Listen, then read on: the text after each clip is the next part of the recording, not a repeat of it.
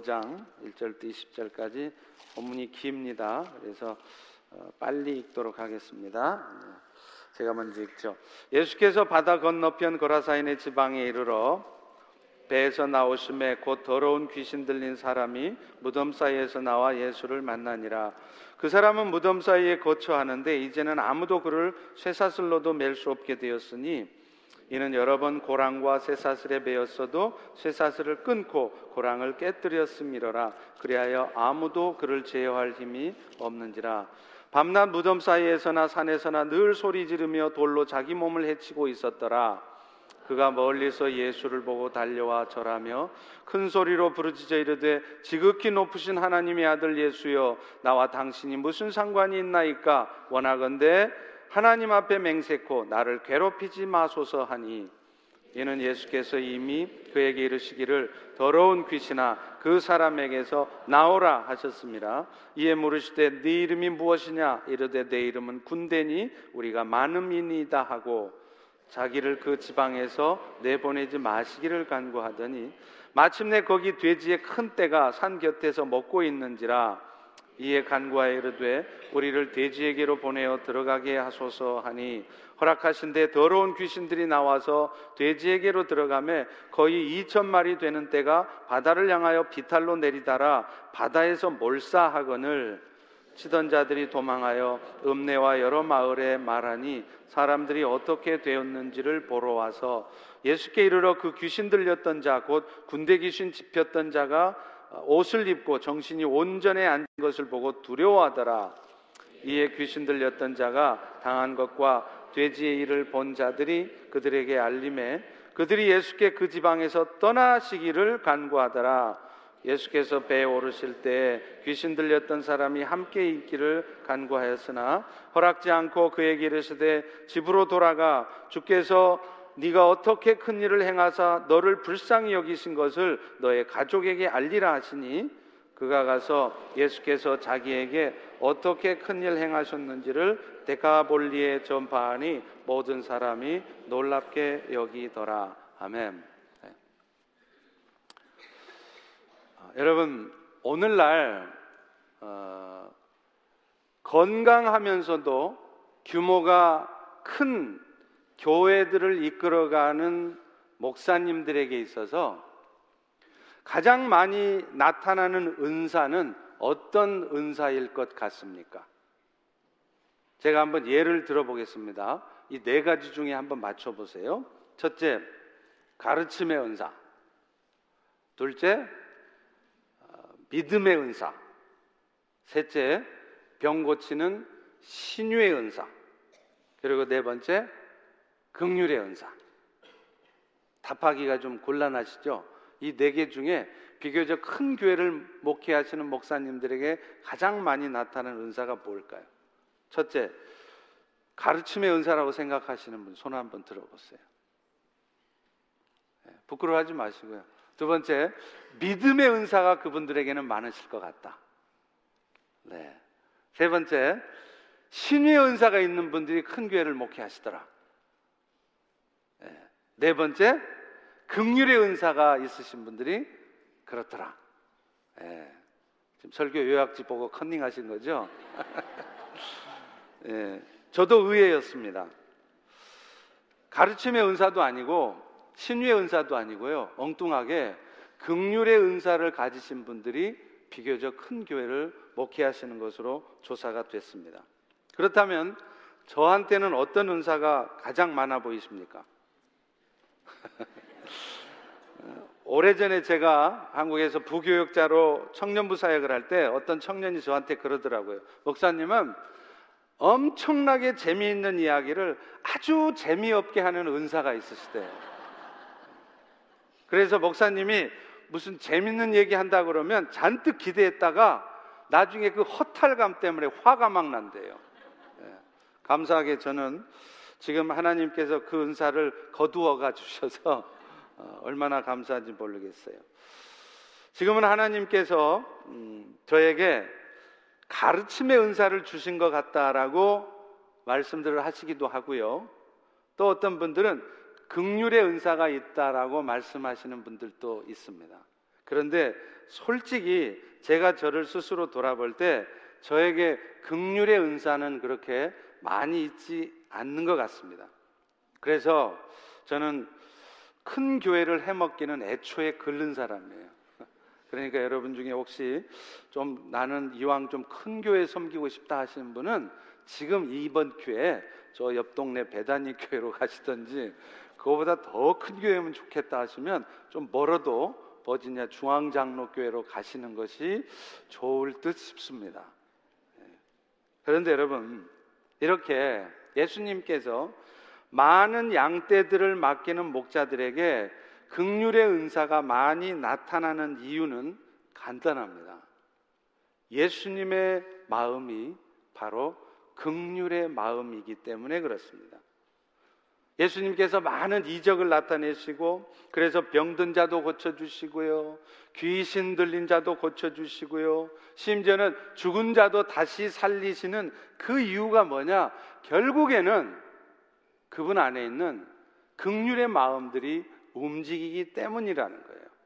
그래서 오늘 여러분들이 구원의 은혜를 입고 이 자리에 앉아 하나님 앞에 예배 드릴 수 있는 이유도 또 그 구원을 이루시기 위하여서 창조주 하나님이신 예수님께서 피조물인 사람의 모습을 입고 이 땅에 오셔서 십자가에 죽기까지 낮아지신 이유도 그리고 오늘 또 여러분들이 때로 욕심을 따라 살다가 욕심 포기 못하고 그것이 하나님이 원하지 않는 삶인 줄을 뻔히 알면서도 욕심 부리다가 지금 여러분들이 어떤 고통과 어려운 상황에 처해 있다면 그런 어려움 속에서도 결국은 예수님께서 여러분을 건져주시고 여러분들을 회복시켜 주시는 이유도 여러분이 잘해서가 아니라 제대로 똑바로 살아서가 아니라 예수님께서 여러분을 극률이 여겨 주시기 때문입니다. 저는 오늘 본문을 통해서 이렇게 연약하고 부족한 우리들을 향해서 예수님께서는 어떤 마음을 갖고 계신지 그리고 그 극률의 마음 때문에 예수님은 우리에게 어떤 은혜를 주셨는지 그리고 그 은혜 입은 우리는 어떤 삶을 살아야 할 것인지에 대해서 여러분과 함께 나눠 보려고 합니다. 오늘 보면 마가복음 5장에 앞서서 4장에서는요, 아, 예수님이 여러 비유를 통해서 무엇 말씀을 하셨느냐면, 처음 하나님의 나라가 세워지고, 그 하나님의 나라가 이루어져 가고, 그 하나님의 나라가 완성되어지는 모든 과정을 예수님께서 주관하신다는 것을 설명하셨어요. 그래서 예수님은 마가복음 4장에서 그 사실을 증거하기 위해서 예수님이 바다를 잠재우시는 그런 초자연적인 역사를 나타내신 것입니다. 자연계를 세상을 지배하시는 하나님이시라는 사실을 부각시키시는 것이죠. 그런데 이번에 마가복음 5장에 들어서면 이제 예수님은요 자신이 위대한 의사이신 것을 부각을 시키는 것입니다. 그래서 죽을 병에 걸리고 도무지 나을 수 없는 병도 예수님이 고쳐 주시는데 그렇게 하시는 이유가 뭐냐? 결국은 지난 주일에도 얘기했던 것처럼 예수님은 하나님의 아들이시요. 그 아들의 권능을 가지고 인류를 구원하시는 메시아라는 것을 말씀하시려고 하는 것입니다. 그런데 특별히 오늘 마가복음 5장에서는 거기에 덧붙여서 예수님이 한 가지 더 여러분들에게 말씀하시려고 하는 게 있어요. 그게 뭐냐면 예수님은 우리의 영혼을 구원하시는 구원자이실 뿐만 아니라 여러분의 육신도 구원하시기를 원하시는 그래서 여러분들이 지금 처해 있는 어떤 육신적인 고통과 아픔으로부터 여러분들을 건져내 주시기를 원하시는 분이시라는 것을 말씀하려고 하는 것입니다. 다시 말하면 예수님의 구원은 영혼 구원뿐만 아니라 여러분의 육신의 구원도 포함된다는 것이죠. 오늘 본문의 말씀은 예수님께서 거라사 지방으로 이동하시면서 생긴 일입니다. 1절 다시 한번 읽어봅니다. 시작.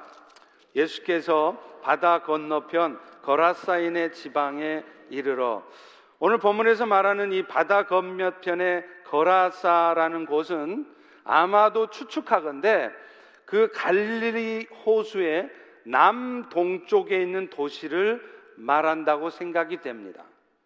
마태복음에서는 이 지역을 뭐라고 쓰고 있느냐면 가라다라고 말을 하고 있어요. 어찌 됐건 이 거라사 다시 말하면 이 가라다 지역은요. 로마 제국 시대에 로마인들에 의해서 세워진 10개의 도시 중에 하나였습니다. 로마 제국 시대에 이 로마 사람들이 이 갈릴리 남쪽 지에다가 자치 정부에 의해서 돌아가는 자치 도시들을 10개를 세웠어요. 그게 오늘 본문 가장 마지막 절에 나오는 데가볼리라는 지역이에요. 여러분, 데카, 디카 말고 데카. 데카가 무슨 뜻입니까? 열이라는 뜻 아니에요? 그래서 그 갈릴리 호수 남쪽에 10개 자치 도시를 세웠는데 지금 거라사가 그 지역의 하나라는 것입니다.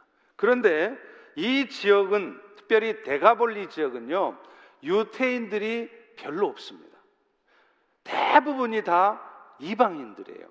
우리가 그것을 어떻게 알 수 있느냐면 이것은 나중에 귀신들이 쫓겨갈 때에 그들이 돼지떼에 들어가게 되잖아요. 근데 그 돼지떼가 몇 마리라고요? 2천 마리라는 거예요. 근데 원래 유태인의 율법에 의하면 아시다시피 돼지는 부정한 동물입니다.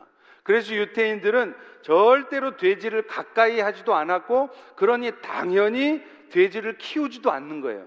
그런데 어떻게 그 거라사 지역에 2천 마리나 되는 한두 마리도 아니고 2천 마리나 되는 돼지가 있었겠습니까? 그것은 그 지역 자체가 이방인들의 지역이었다는 것을 의미하는 것입니다.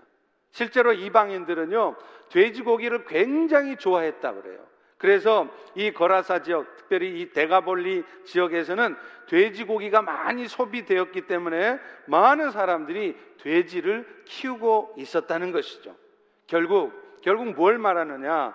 예수님이 지금 거라사 지방, 그러니까 이방인 지역으로 오셨다는 것은 예수님의 구원 사역은 이스라엘 백성들이 말하는 것처럼 그들이 어떤 잘못된 선민 의식에 사로잡혀서 말하는 것처럼 아브라함의 혈통을 가진 이스라엘 민족에게만 임하는 것이 아니라 아브라함의 혈통이 없는 심지어는 할례 받지 않았을지라도 세상의 모든 민족 사람들에게 그 예수의 구원이 임한다는 것을 일부러 보여주시려는 것이었습니다.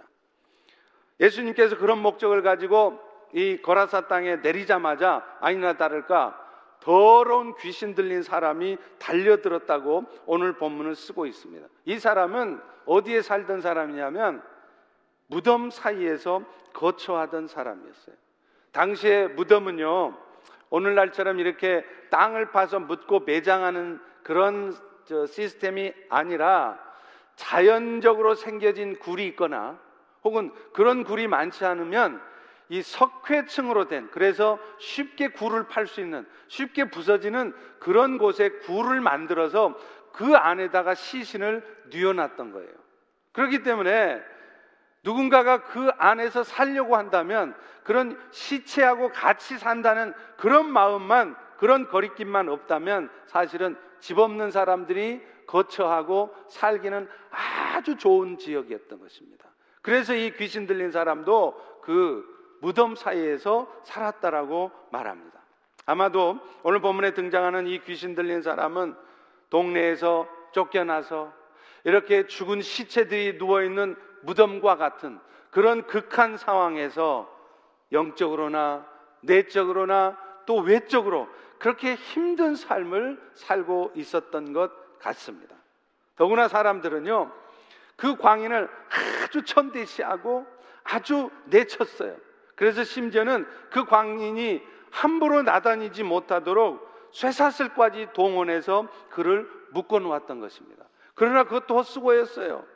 그를 묶어 놓는다 그래서 그 막 거친 사람이 조용해지고 부드러워지는 것도 아니었고요. 더더군다나 그 광인의 그 파괴적인 엄청난 힘을 제어할 수가 없었습니다. 오늘 보면 3절, 4절도 쓰잖아요. 그 사람은 무덤 사이에 거처하는데 아무도 그를 쇠사슬로 맬 수 없게 되었으니 이는 여러 번 고랑과 쇠사슬에 매였어도 쇠사슬을 끊어버렸다는 거예요. 고랑을 깨뜨려 버렸다. 이 깨뜨렸다는 단어가 헬라어로 아주 망가지도록 부서뜨렸다는 거예요. 얼마나 힘이 셌으면 그렇겠습니까? 더더군다나 심지어 그는 자기 스스로를 괴롭히고 있었습니다. 물론 그 사람 안에 있는 귀신이 그 사람으로 하여금 스스로 자신을 괴롭히게 만든 것이었겠죠. 그래서 이 사람의 형편을 5절은 이렇게 표현하고 있습니다. 우리 다 같이 한번 읽어보겠습니다. 시작. 밤낮 무덤 사에서나 산에서나 늘 소리 지르며 돌로 자기의 몸을 해치고 있었더라. 그는 밤낮 산과 공동묘지를 오가면서 소리를 지르고 있었던 겁니다. 사랑하는 성도 여러분, 이 귀신 들린 자에게 나타나는 모습은 사실은 오늘날 사탄의 역사로 말미암아 귀신들의 역사로 말미암아 오늘 우리 세상의 사람들이 아니 오늘 우리들이 어떤 고통 가운데 어떤 힘든 삶을 살 수 있는지를 보여주는 것입니다. 오늘날 귀신들은요, 그 궁극적인 목적이 결국은 사람들을 파괴하고 멸망으로 인도하는 것입니다. 그래서 귀신들은요, 직접적으로 우리 육신에 해를 가하기도 하고요, 또 때로는 간접적인 방법으로 우리를 유혹하고 우리에게 해를 끼쳐요. 그게 뭐냐면 사람들이 원하고 바라는 것들이 주어지게 하는 거예요. 여러분, 귀신들은 그걸 못할 줄 아십니까? 아닙니다. 여러분 아시다시피 모세가 이스라엘 민족을 애굽에서 꺼내올 때 바로 앞에서 그가 엄청난 이적을 행했잖아요. 근데 그때 하나님의 사람이 아닌 애굽의 술사들 사탄의 조정을 받는 애굽의 술사들도 어느 정도까지는 모세의 기적 같은 일을 따라했다는 걸 아셔야 돼요. 그렇기 때문에 예수님만 병 고치는 게 아니라 귀신들도 병 고칩니다. 무당들도 병 고쳐요. 예수님만 성령의 역사로만 그런 일이 나타나는 게 아니라 얼마든지 기적 같은 일이 여러분의 삶에도 나타난다는 거예요. 그렇기 때문에 그런 기적 같은 일이면 이게 다 성령의 역사라고 생각할 수 없다는 겁니다. 그런데 귀신들은 그런 자신의 능력을 통해서 결국 사람들이 원하고 바라는 것을 이루어지게 해요. 그런데 결국 그것 때문에 사람들이 타락하게 만들고 마약을 하고요.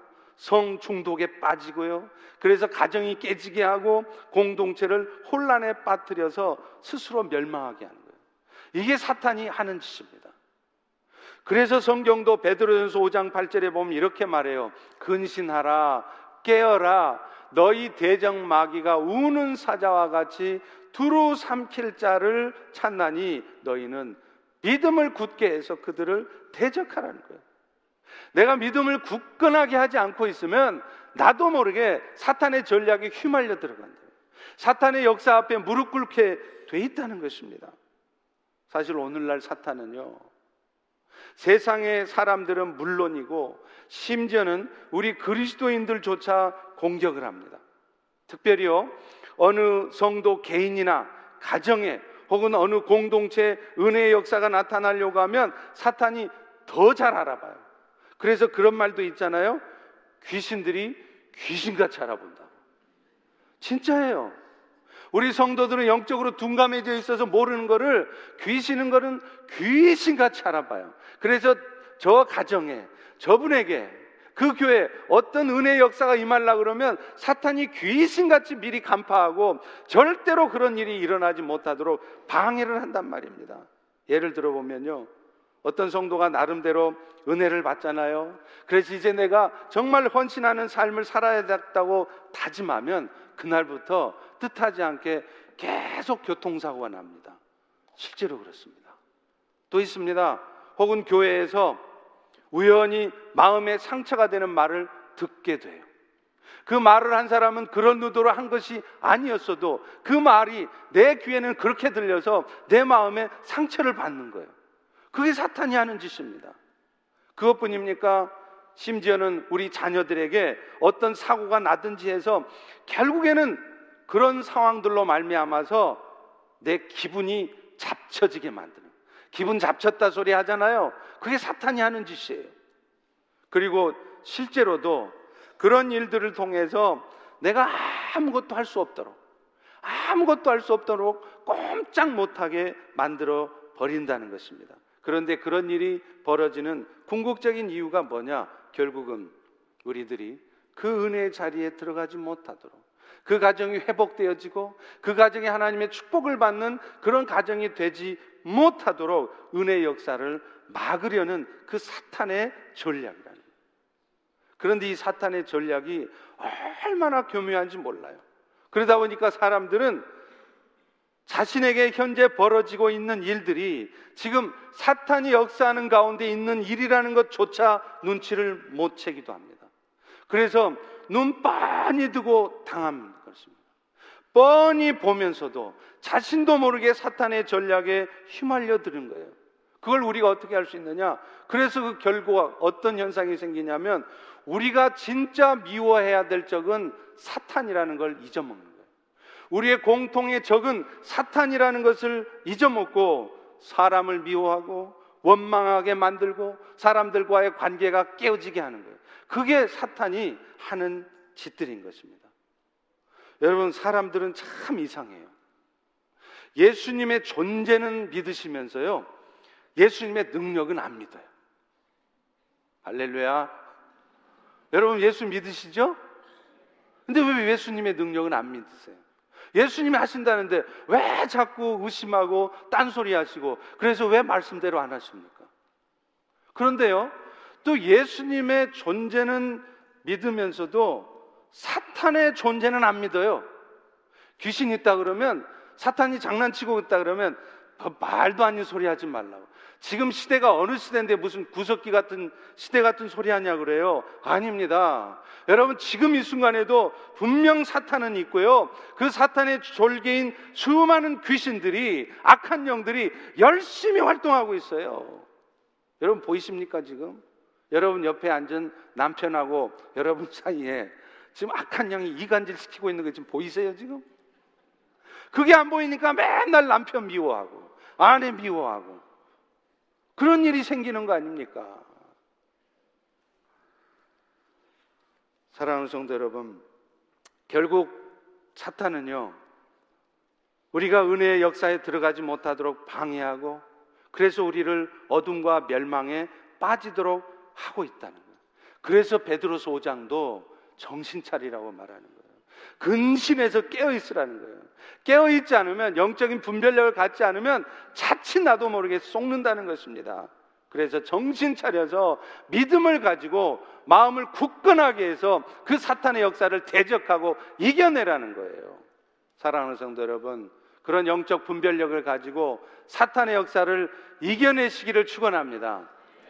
그런데요, 이렇게 귀신 들린 사람이 그런 사탄의 역사로 말미암아 참 고통스럽고 힘든 삶을 살고 있을 때 바로 예수님이 나타나신 거예요.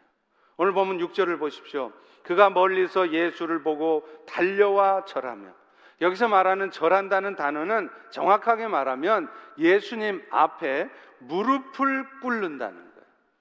우리 개혁 성경에는 그걸 표현할 길이 없어서 그냥 예수님 앞에 절했다라고 말하는데 이게 NIV에서는 fell on his knees in front of him 이렇게 말해요. 예수님 앞에 와서 무릎을 딱 꿇었다는 것이죠. 이건 뭘 의미할까요? 그 사탄이가 그 귀신이 그 예수님의 권세 앞에 그 예수님의 권능 앞에 꼼짝 못하는 존재라는 것을 설명하는 것입니다. 아니나 다를까 그 귀신 들린 사람이 예수님을 향하여서 큰 소리를 외쳐요. 아마도 이 소리는 그 귀신 들린 사람이 한 말이 아니라 그 귀신 안에 지금 역사하고 있는 그 귀신 들린 자 안에 역사하고 있는 악한 영이 소리치게 만든 걸 것입니다. 7절입니다. 지극히 높으신 하나님의 아들 예수여 나와 당신이 무슨 상관이 있습니까? 나를 괴롭히지 마소서. 지금 귀신은요, 예수님의 신성을 믿는 신앙 고백 차원에서 하나님의 아들 예수를 부른 게 아닙니다. 그런데, 그런데 어찌됐건 이 사건들이 결국 보여준 것은 뭐였냐면 예수님께서 자연계를, 이 세상을 지배하시는 분일 뿐만 아니라 영적인 세계에 있어서도 어떤 사탄의 역사도 잠재우시는 권능을 가지시는 왕이신 예수라는 것을 우리에게 보여주는 것입니다. 그래서 사실 예수님은요, 이 귀신 들린 자를 만나기 전부터 그 사람 안에 귀신이 들려 있음을 이미 감지하셨습니다. 영적으로 느끼는 것이죠. 여러분, 우리도 그렇지 않습니까? 단순히 정신과 질환 상태에 있는 사람과 그야말로 귀신 들린 사람들은 상태가 달라요. 영적인 느낌이 다릅니다. 예수님도 그걸 간파하신 것이죠. 그래서 예수님은 그를 만나기 전에 이미 귀신을 향해서 그 사람에게서 나오라고 명령을 내린 것이었어요. 오늘 본문 8절을 읽어보겠습니다. 시작. 이는 예수께서 이미 그에게 이르시기를 더러운 귀신아 그 사람에게서 나오라 하셨습니다. 예수님께서 그 귀신에게 네 정체가 무엇이냐고 물을 때 그 귀신은 자신을 뭐라 그랬냐면 군대 귀신이라고 그랬어요. 이 군대라는 단어가 헬라어로 레기온이라는 단어인데요. 이것은 로마 군대 병력 단입니다. 한 6천 명 정도 되는 한 군단을 말한다고 그래요. 그러니까 지금 이 귀신 들린 사람은 그냥 한두 마리의 귀신에 의해서 그냥 조금 힘든 정도의 삶을 사는 게 아니라 완전히 군대 귀신, 수천 마리가 되는 그 귀신에 사로잡혀서 그 인생 전체가 완전히 귀신에 휘둘리는 그런 고통스러운 삶을 살고 있었다는 것을 의미하는 것입니다. 그런데 그 순간 그 예수님의 명령이 떨어지자 이 귀신은 그 즉시 그 귀신 들린 사람에게서 나오는 것입니다. 그리고 그 바로 옆에 있던 2천 마리쯤 되는 돼지떼에게 들어가게 되었어요. 이 모습은 결국 이 귀신들이 하는 짓이 파괴적인 영향력을 행사해서 결국은 누군가가 몰살당하도록 멸망당하도록 한다는 것을 우리에게 보여주는 것이고 또 하나 무엇보다도 이 2천 마리의 돼지 떼에게 귀신이 들어가서 그 2천 마리의 돼지가 몰살 하는 이 사건을 통해서 예수님이 보여주시는 것이 또 하나가 있습니다. 그것은 예수님께서는 한 영혼을 구원하기 위해서는 2천 마리의 돼지 떼도 기꺼이 몰살당하게 하시는 것처럼 한 인간의 영혼을 소중하게 여기신다는 거예요. 여러분, 실제로 그렇지 않습니까? 예수님께서 창조주 하나님의 그 권능을 내려놓으시고 피조물인 사람의 모습을 입고 이 땅에 오셨고 이 사람의 모습을 입고 오셨을 뿐만 아니라 로마 군병의 그 가진 모욕과 그 멸시천재를 다 받으시며 십자가에 죽기까지 낮아지신 이유가 무엇입니까? 그 귀신 들린 사람들. 그래서 귀신 들린 사람 정도는 아니지만 오늘 또 죄와 사망에 사로잡혀서 귀신과 악한 영들의 역사에 사로잡혀서 오늘도 인생은 열심히 살아가고 있지만 늘 고통 가운데 신음하며 힘들어하며 아파하고 있는 오늘 여러분들의 영혼을 구원하시기 위해서 오신 것이 아닙니까? 실제로 귀신은요, 그 귀신 들린 사람 안에 들어가서 마음대로 조종하고 살았어요. 그래서 그 귀신 들린 사람의 삶이 파괴되도록 했습니다. 실제로 그는 육신적인 고통 가운데 있었지 않습니까? 여러분, 오늘 여러분의 인생에도요, 그런 귀신의 역사가 얼마든지 있을 수 있습니다. 귀신 들린 사람들의 특성은요, 밤에 잠을 못 잔다는 거예요. 깊은 잠을 못 잡니다. 그래서 잠을 못 자게 함으로 말미암아 그 영혼까지 정신까지 혼미해지도록 아주 피폐하게 만드는. 제가 중국에서 사역할 때도요. 선교 현장에서는 특별히 그런 일이 많습니다. 귀신 들린 사람들도 참 많아요. 그런데 귀신 들린 사람들의 특성이 있어요. 여러분 귀신 냄새를 아십니까? 귀신 냄새가 나요. 참 묘합니다. 귀신 들린 사람이 있는 공간에 딱 들어가면은요, 이상한 냄새가 납니다. 그게 꼭 굳이 표현하자면 사람의 침 냄새 같은 그런 이상한 냄새가 나요. 그리고 무엇보다도 귀신 들린 사람들은요, 잠을 못 자갖고요, 눈이 시뻘개요. 그게 귀신 들린 사람들의 특성이에요. 그런데 사실은 오늘 본문에 나오는 이 귀신에 완전히 사로잡힌 사람 정도는 아니지만 오늘 또 세상에 수많은 사람들이 심지어는 우리 그리스도인들조차 귀신의 역사에 사로잡혀 사는 경우들이 많다는 거예요. 사탄은 세상의 사람들을 특별히 우리 그리스도인들조 밤새 잠을 못 자게 만들어요. 여러분도 그렇지 않습니까? 지나놓고 보면 아무것도 아닌 일인데 그걸 가지고 밤새도록 고민하게 만들어요. 밤새도록 부글부글하게 만들어요. 밤새도록 분노하게 만들어요. 여러분 이게 사실은 사탄의 장난입니다. 그것뿐입니까?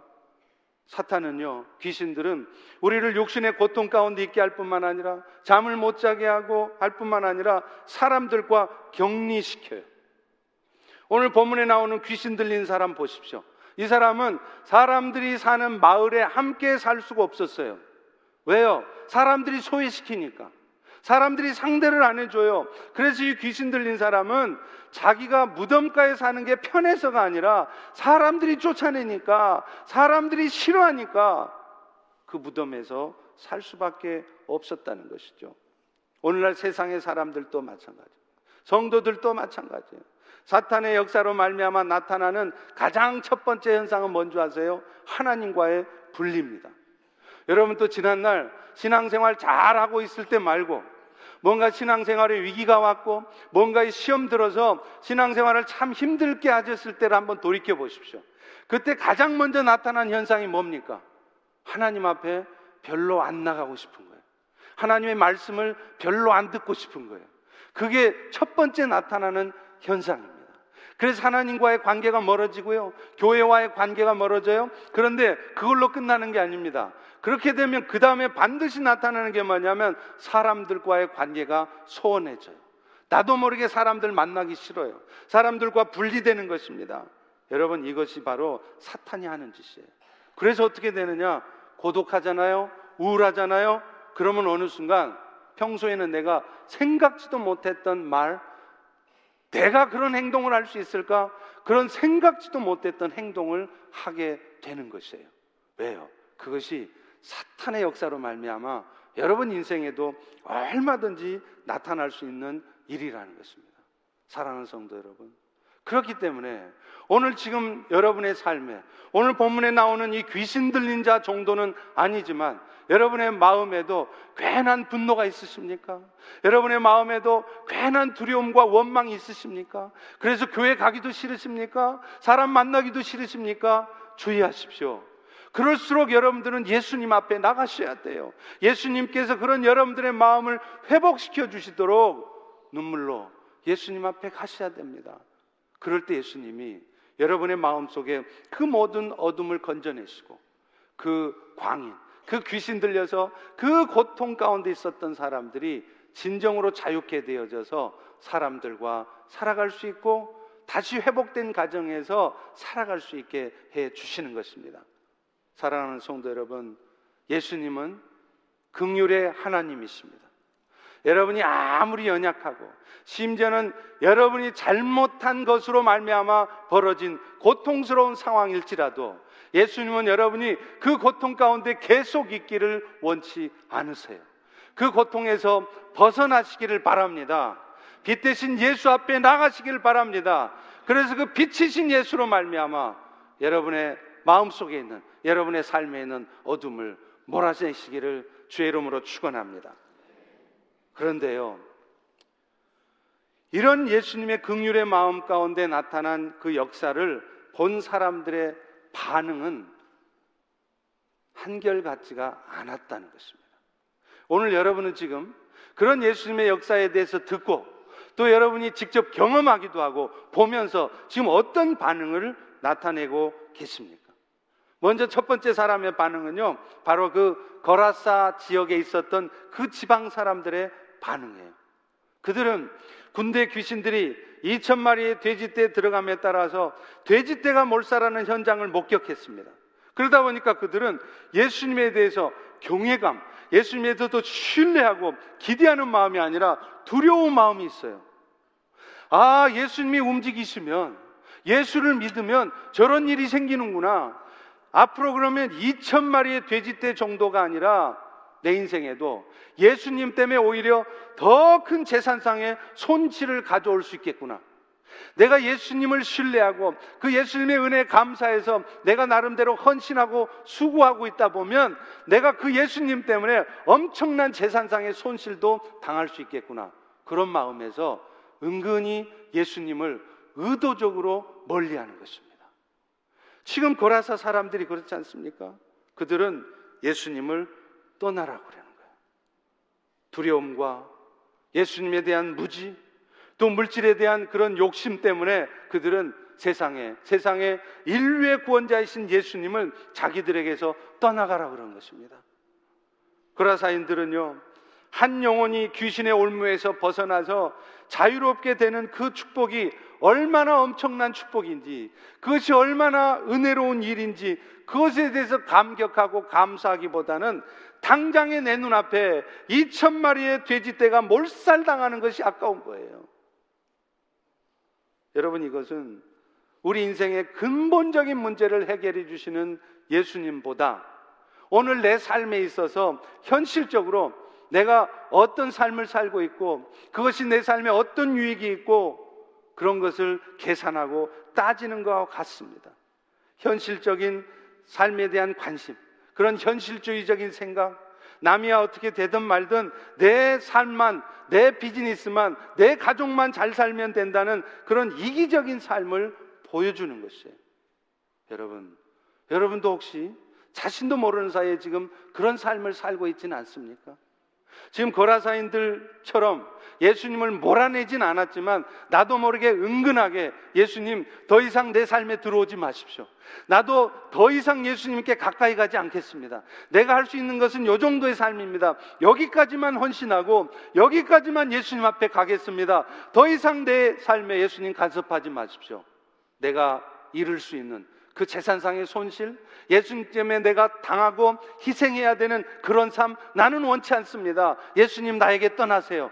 그러면서 은근히 교회와 거리를 두고 은근히 하나님과 거리를 두면서 그렇게 적당히 살아가고 계시진 않습니까? 여러분 이것이 바로 거라사인들의 반응이었어요.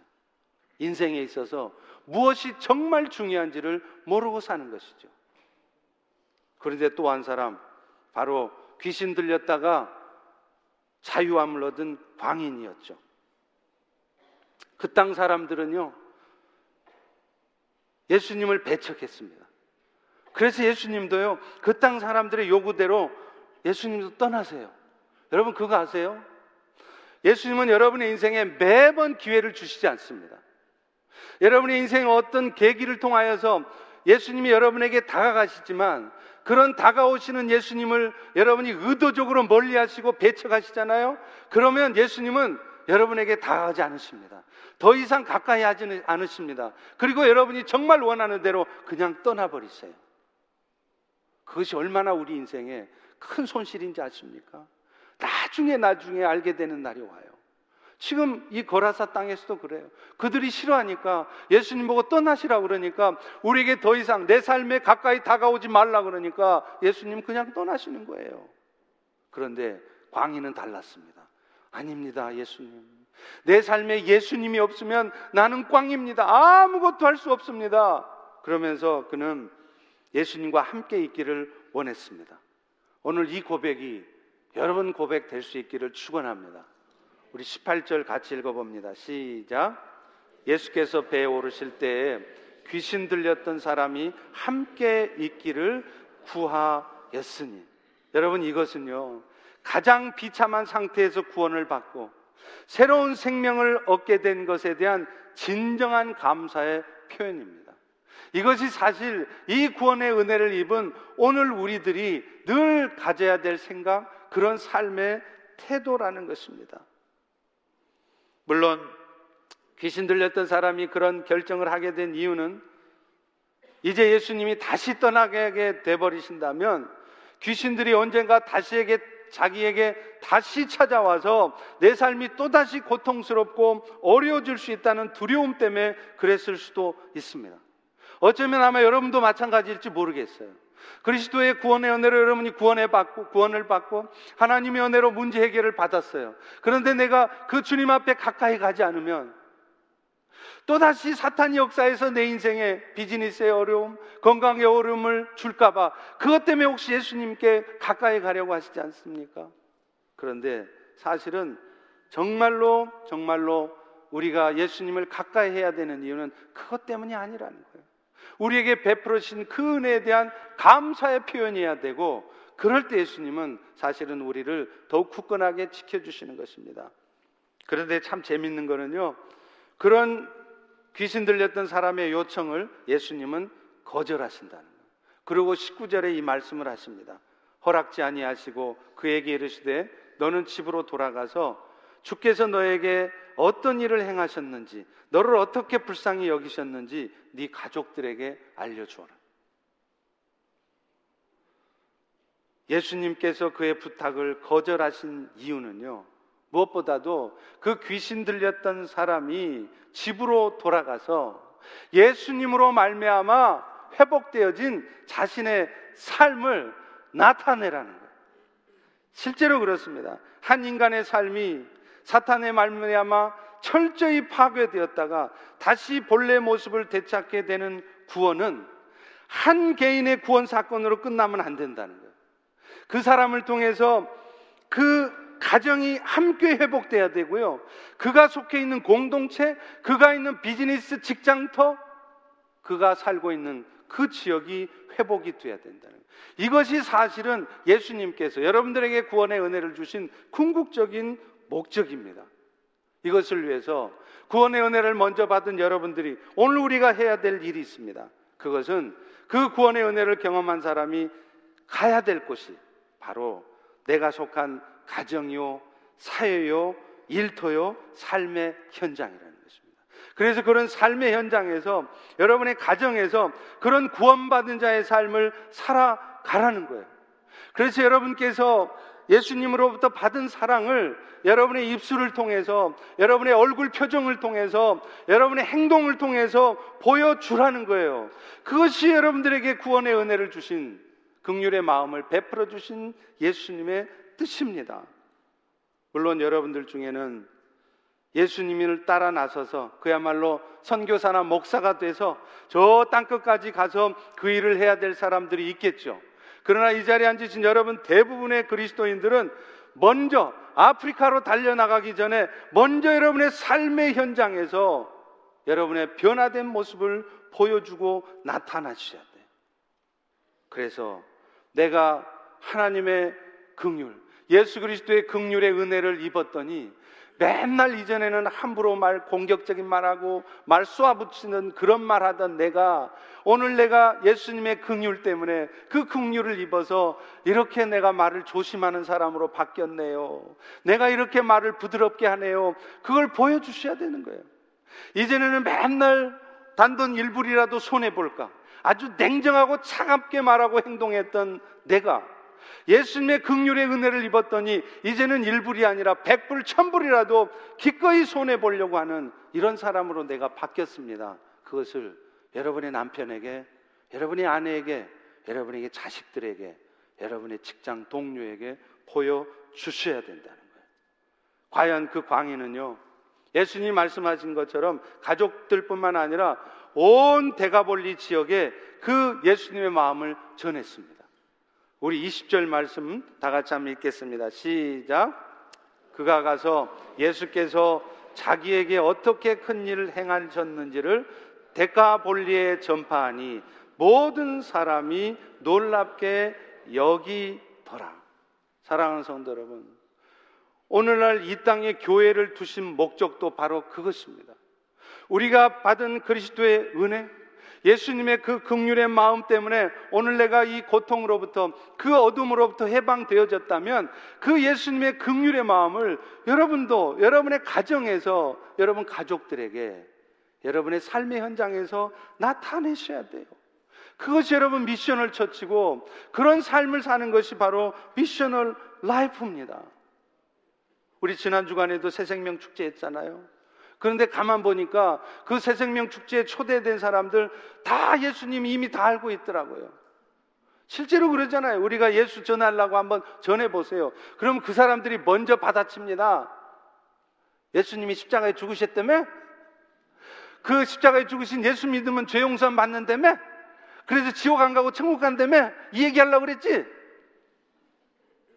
여러분, 그런 사람들에게 여러분이 무슨 말빨로, 뭐 얼마나 논리적으로, 뭐 얼마나 정확하게 예수를 전하시렵니까?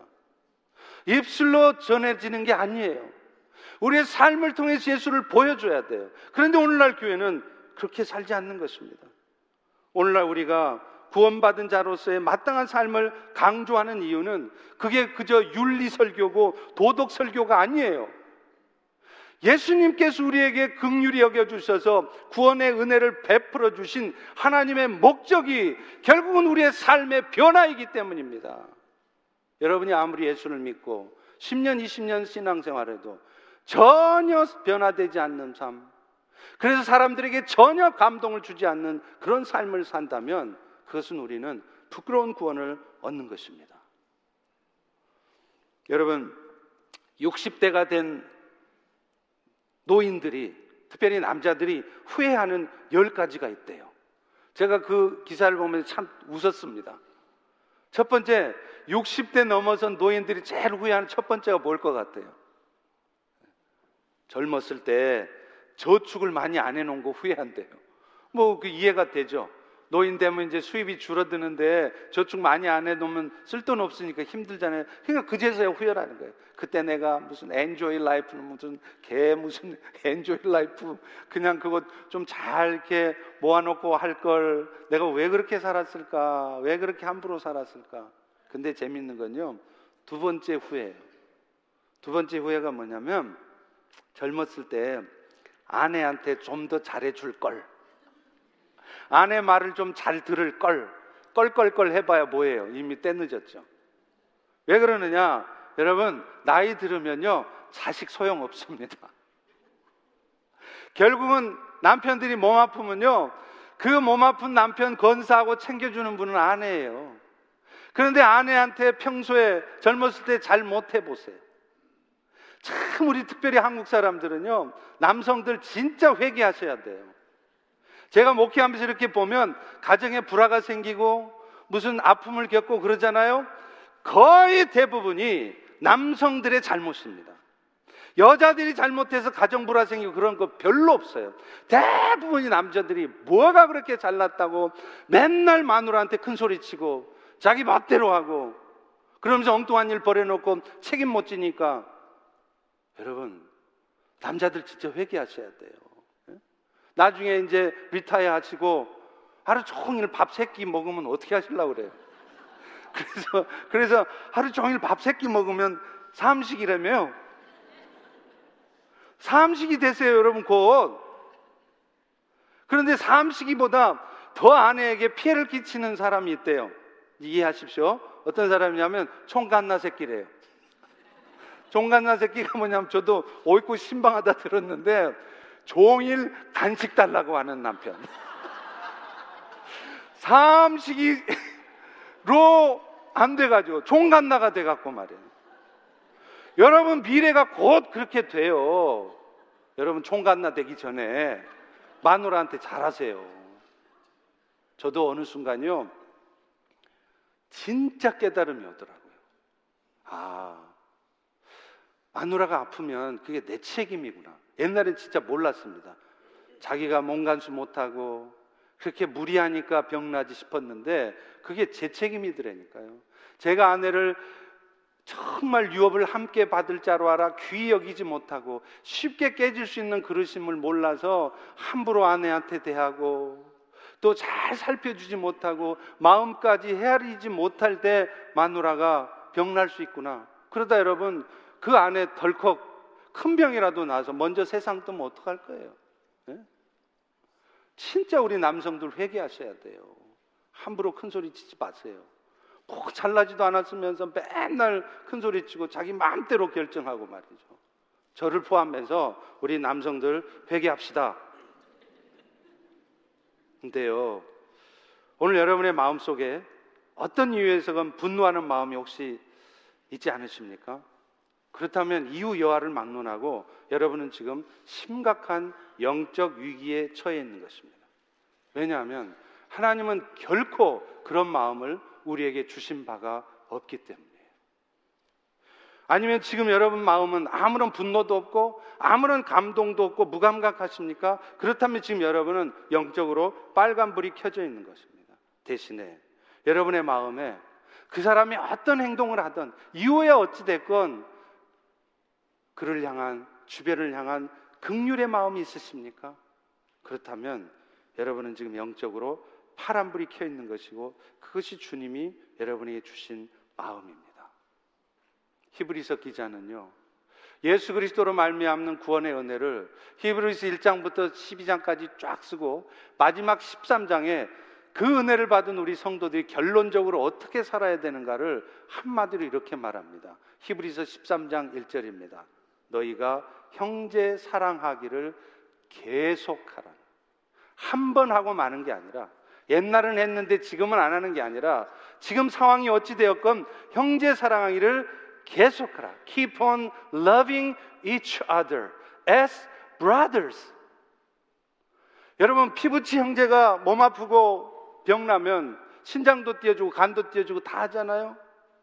그런 피부치 형제에게 하듯이 여러분이 주변 연약한 지체에서 하라는 말이에요. 그런데 그런 사랑을 하는데 방해가 되는 게 사실 알고 보면 돈입디다. 형제 간에 의갈리고요. 긍휼의 마음 안 품어지는 거 따져보세요. 깊이 들어가면 결국 돈이에요. 그래서 히브리서 기자도 그 keep on loving을 하기 위해서 우리가 버려야 될 거, 히브리서 13장 5절입니다. 돈을 사랑하지 말고 있는 바를 족한 줄로 알아. 하나님께서 결코 너희를 버리지 않을 것이다. 여러분이 예수님의 긍휼의 마음을 가지고 베푸느라고 손해 봅니까? 그거 나중에 예수님의 몇 배로 갚아 주세요. 돈 아까워하지 마세요. 또 있습니다. 사람이 무서워서 형제 사랑 못 한대요. 저 사람한테 한번 잘해 주면 저 사람 계속 들러붙어서 힘들게 하니까 이번에 냉정하게 끊어 내쳐야 돼. 히브리서 13장 6절에 이렇게 말해요. 주는 나를 돕는 이시니 내가 무서워하지 않겠노라. 사람이 내게 어찌하리요. 제가 한국에서 섬길 때 그 동료 선교사 하셨던 목사님이 그런 간증을 하신 말씀을 들었습니다. 이 말씀으로 오늘 설교 말씀 맺겠습니다. 이 목사님이 자기 교회에서 어떤 자매가 있는데 남편하고 수십, 십수년 동안을 남편하고 살을 섞질 않았대요. 그러니까 부부관계를 안 한다는 거죠. 또 진솔한 대화 한 번 하지 않는 그야말로 쇼 윈도우 부부가 있었대요. 겉으로는 멀쩡해요. 그냥 문제 없는 것 같아. 서로 뭐 사람들 보는 데서는 오케이, fine, come on 이렇게 하는데 집에 가면 전혀 대화를 하는 거예요. 그걸 쇼 윈도우 부부라는 거예요. 그런데 의외로 교회 안에도 이 쇼윈도우 부부들이 많습니다. 목회자들도 있어요. 그런데 이 자매가 목사님의 어느 날 설교 말씀을 듣고 정말 은혜를 받았어요. 그래서 내가 집에 돌아가면 정말 말씀대로 해봐야 되겠다. 작정을 했답니다. 그래서 간절히 도와주시도록 기도했습니다. 그랬더니요. 집에 가서 보니까 이전에는 그렇게 얄밉고 얼굴만 쳐다봐도 그냥 막 속이 울렁거렸던 남편이었는데 그 남편이 우두커니 창밖을 바라보고 있는데 그 남편의 뒷모습이 그렇게 쓸쓸해 보이면서 너무 측은해 보이더라는 거예요. 이게 바로 예수님께서 주신 극률의 마음 아니겠습니까? 그래서 그 남편 뒤에 가서 가만히 아무 말도 않고 그 유명한 백허그를 했다는 거 아닙니까? 그랬더니 다른 때 같으면 그 남편이 뿌리치거나 이 당신 지금 미쳤어 지금 아침 뭐 잘못 먹었어 이럴 사람이 그냥 가만히 있더래요. 그리고는 평생 소리나 빽빽 지르고 심지어는 자기 엄마 죽었어도 눈물 하나 안, 안 흘리던 그 냉혈한 같은 그 인간이 어깨를 들썩들썩 하면서 울더라는 거예요. 여러분, 여러분이 따져주는 똑바른 소리 한마디가 여러분 남편을, 여러분 아내를, 여러분 자식을 고쳐내지 않습니다. 예수님의 극률의 마음을 가지고 저 사람이 지금 저런 행동을 하는 것은, 저 사람이 저런 말을 하는 것은 지금 어떤 상황에서 저런 말을 할까? 여러분 기준에서 판단하고 함부로 말하지 마시고 그분의 상황을 살펴보세요. 그리고 왜 그러는지 생각해 보세요. 그럴 때 여러분은 예수님의 긍휼의 마음이 생길 것이고 그 예수님의 긍휼의 마음이 여러분의 가정을 바꾸고 여러분의 자식들을 바꾸고 교회를 바꾸고 세상을 바꾸는 것입니다. 이런 긍휼의 마음이 우리 펠로십에 충만해지기를 충만해지기를 주의 이름으로 축원합니다. 기도하겠습니다.